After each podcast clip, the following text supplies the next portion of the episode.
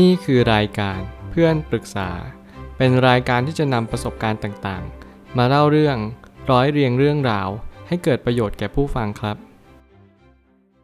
สวัสดีครับผมแอดมินเพจเพื่อนปรึกษาครับวันนี้ผมอยากจะมาชวนคุยเรื่อง อาการแบบนี้เรียกว่าหมดใจหรือเปล่า มีคนมาปรึกษาว่า สวัสดีค่ะ เรามีเรื่องจะปรึกษาค่ะ ถ้าเขาอ่านไม่ตอบ ไม่บอกฝันดีเหมือนเมื่อก่อน อ้างว่าทำงาน หายเงียบไป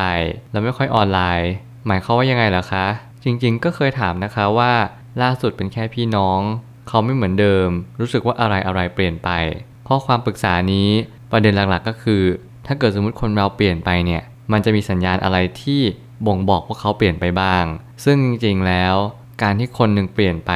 มันเป็นเรื่องธรรมดาสามัญมากๆ มันเป็นเรื่องที่เราต้องเจอกันตั้งแต่เกิด ยันเราตายไปเลย เพราะว่าเราต้องเจอคนที่เริ่มต้นชอบเรา แล้วก็เริ่มรักเรา อย่างหัวปักหัวปั๊ม แล้วก็เขาก็เริ่มหมดใจไปในอนาคต ไม่ว่าคุณจะอยู่ตรงช่วงไหน คุณจงระลึกรู้อยู่เสมอว่า คนเราทุกคนมีเกิดขึ้นตั้งอยู่ดับไปตลอดเวลา อารมณ์ ความรักก็เช่นเดียวกัน มันไม่มีอะไรเที่ยงแท้ตลอดการผมจะพูดเน้นย้ำแบบนี้อยู่เสมอว่า สัญญาณบางสัญญาณมันคือคำตอบแล้วว่า เขาเปลี่ยนไป หน้าที่ของเราคือยอมรับความจริงว่าเขาเปลี่ยนไปแล้วนะ เขาไม่เหมือนเดิมอีกแล้ว เราไม่มีสิทธิ์ที่จะไปวิงวอนอ้อนวอนอะไรทั้งนั้น แล้วยิ่งไม่ใช่แฟนกัน มันก็ยากจริงๆ ที่เราจะไปวิงวอน แล้วถึงแม้กระนั้นจะเป็นแฟนกันก็ตาม เราก็ไม่ควรจะไปง้อเขา จนกระทั่งเราสูญเสียคุณค่าที่เราสร้างมานมนาน เราจงรักตัวเองให้มากพอ แล้วคุณจะเจอคนที่รักคุณ ในสิ่งที่คุณเป็นจริง ๆ ผมมาตั้งคำถามขึ้นมาว่า อาการหมดใจจะมีลักษณะดังกล่าวหมดเลย เป็นสัญญาณที่ชัดเจนมาก แล้วเราควรจะน้อมรับแต่โดยดี เมื่อไหร่ก็ตามที่เราเรียนรู้แบบนี้เราจะเข้าใจว่าใครก็ตามที่กำลังมีความรัก อยู่กับเพื่อนก็ได้ หรือว่ามีครอบครัว อยู่กับลูกก็ตาม ทุกครั้งการเกิดขึ้น การเจอกันก็ต้องมีการลาจาก แล้วจบกันเป็นเรื่องธรรมดาเขาเรียกว่ามีเกิดก็มีดับเป็นเรื่องธรรมดาจริง ๆ มันเป็นเรื่องที่เราจะต้องเรียนรู้ว่าบางครั้งเนี่ยเราจะต้องน้อมรับมันยอมรับมัน ชีวิตไม่ได้อยู่ที่ตรงนี้ ภารกิจเราอาจจะไม่ได้หยุดอยู่ตรงนี้ก็ได้ มันอาจจะหมายความว่าชีวิตเราอาจจะต้องเดินหน้าต่อไป เพื่อให้เราเรียนรู้สิ่งที่มีความสำคัญมากกว่า บางครั้งมันอาจจะมาสอนเราว่า เราควรที่จะปล่อยวางเข้าใจมัน บางครั้งมันมาเพื่อให้เราเรียนรู้อะไรบางอย่าง เพื่อให้เราเข้าใจอะไรบางอย่าง แล้วสิ่งนั้นก็จากเราไป เพราะว่าภารกิจเราจบสิ้นแล้ว สิ่งเหล่านี้มันคือ สิ่งที่ผมกำลังจะสื่อว่าชีวิตทุกชีวิต เหตุการณ์ที่เข้ามา มันคือภารกิจใดภารกิจหนึ่ง มันเข้ามาเพื่อเรียนรู้เพื่อสอนเรา พื่อให้เราตระหนักรู้แล้วก็ตกผลึกบางสิ่ง ให้เราเข้าใจชีวิตมากขึ้น ตระหนักรู้ เชิงลึกมากขึ้น แล้วทั้งหมดทั้งมวลเนี่ยมันก็จะทำให้เราเข้าใจ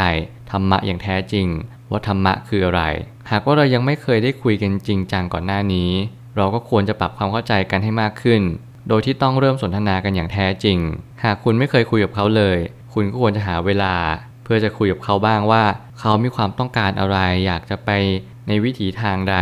อยากจะคบกันต่อไหมหรือว่าอยากจะคุยกันเหมือนเดิมหรือเปล่า แต่ถ้าเกิดสมมติว่าเราคุยกันแล้ว เราชัดเจนกันแล้วว่าโอเค เราเป็นแค่พี่น้อง เราอาจจะไม่มีสิทธิ์อะไรเขาอาจจะไม่ได้อยากพัฒนาความสัมพันธ์ไปมากกว่านี้ ซึ่งจริง ๆ ผมก็ยังเชื่ออยู่เสมอว่า เมื่อไหร่ก็ตามที่ต่างฝ่ายต่างรู้ว่าอีกฝ่ายหนึ่งเนี่ยเรารู้สึกยังไงกับเขามันถือว่าเป็นคำตอบที่ชัดเจนที่สุดแล้ว แล้วมันก็เป็นคำตอบที่ดีที่สุด เพราะว่าเมื่อไหร่ก็ตามที่เราดันทุรัง เราพยายามพัฒนาความสัมพันธ์ทั้งที่เรารู้สึกแค่นี้ มันจะจบไม่สวยอย่างแน่นอน เพราะว่าเราพยายามฝืนตัวเอง พยายามบังคับใจตัวเอง ให้เรารู้สึกมากกว่าที่มันเป็นอยู่จริง ๆ หน้าที่เราคือยอมรับความจริง move on แล้วก็หาความสัมพันธ์ที่ดีกว่าเดิมดีกว่า ไม่ใช่ว่าไปติดอยู่ตรงนี้หรือว่าที่นี้ตลอดไป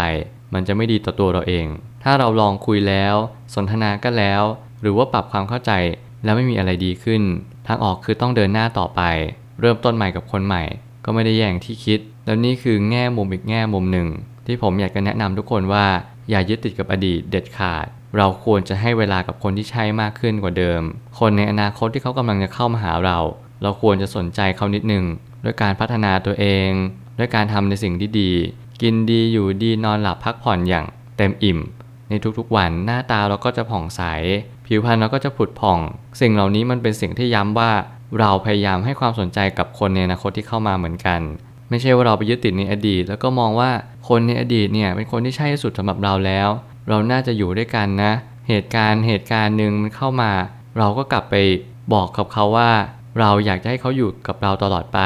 นี่คือความสุขที่สุดในชีวิตของเราแล้ว ทั้งๆที่คุณยังไม่ได้ไปถึงตรงจุดนั้น ผมเชื่อเสมอว่าความสุขของแต่ละคนมันไม่เท่ากัน ถึงแม้ว่าคนในอดีตมีความสุขมากกว่า แต่เขาไม่อยู่แล้ว คุณก็จำเป็นต้องยอมรับความจริง คนในอนาคตที่เข้ามาอาจจะไม่ได้สุขมากกว่าคนในอดีต แต่อย่างน้อยที่สุดเขาก็ยังเป็นคนที่มีอยู่จริง ๆ ยังอยากอยู่กับเราคบกับเรา และก็อยากเจอหน้าเราทุกๆวัน สิ่งเหล่านี้มันสำคัญกว่ากันมาก แล้วผมเชื่อว่าแล้วมันจะดีต่อใจจริง ๆ กับตัวของคุณเอง ดีกว่าอีกไหมที่เรารู้ และเขาก็รู้ว่าเราไม่ใช่คนรักกันจริง ๆ ดีกว่าทนฝืนกันไป เสียทั้งเวลาเสียทั้งความรู้สึกต่อกันและกัน ยังไงซะความจริงก็คือความจริง ผมเน้นย้ำแบบนี้เสมอว่า ให้เรายอมรับความจริงเป็นอันดับแรก อย่าพยายามฝืนอะไรในสิ่งที่มันไม่ใช่ความจริง ความจริงเป็นสิ่งที่ไม่ตาย และแน่นอนว่าการไม่ยอมรับความจริงเนี่ยอาจจะทำให้เราตายได้เลยเช่นเดียวกัน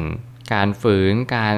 ต้านทานบางสิ่ง ที่เรียกว่าความจริงเนี่ยมันยากมากแต่ถ้าเกิดสมมติเราไม่ยอมรับเราจะเจ็บหนัก ผมจะบอกแบบนี้เพื่อให้คุณมีสติ และก็ย้ำเตือนตัวเองเสมอว่า ให้คุณหันกลับมารักตัวเอง อาการนี้เขาเรียกว่าอาการหลง ไม่ใช่เรารักตัวเอง บางครั้งอะไรที่มันไม่เหมือนเดิม มันก็ไม่มีสิทธิ์ที่จะไปเปลี่ยนแปลงอะไร ขอแค่เพียงว่าเราทำดีที่สุด หน้าที่เราก็คือจดจำโมเมนต์นี้เป็นประสบการณ์นี้ แล้วนำไปปรับใช้กับอนาคตให้ได้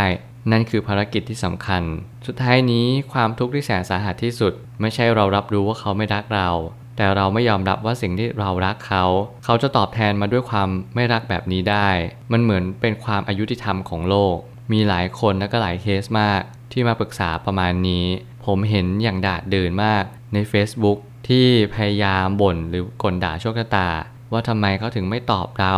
ทำไมคนนั้นเขาหายไปทำไมคนนี้เขาไม่อยู่กับเราณวันนี้ ผมอยากจะบอกว่าทุกอย่างที่อยู่หรือไม่อยู่กับเรา ล้วนแต่เป็นเหตุผลที่สำคัญ เราไม่ต้องสนใจว่าเขาคิดยังไง ตัดสินใจยังไง เราสนใจที่ตัวเราเองดีกว่าว่าชีวิตเราต้องการจะเป็นยังไง เรากลับมาถามตัวเองเลยว่า ทุกวันนี้ที่เราต้องการเป็นเนี่ยคืออะไร คือการที่เราจมอยู่กับคนในคนหนึ่งตลอดเวลา เราไม่ได้มีชีวิตของเราอย่างแท้จริงเหรอ เราอยากจะมีชีวิตอีก 5 ปีในรูปแบบใด เราถามตัวเองหรือยัง เราต้องการให้ชีวิตเรามีความสุข เพียงเพราะว่าเราต้องพึ่งพาเขา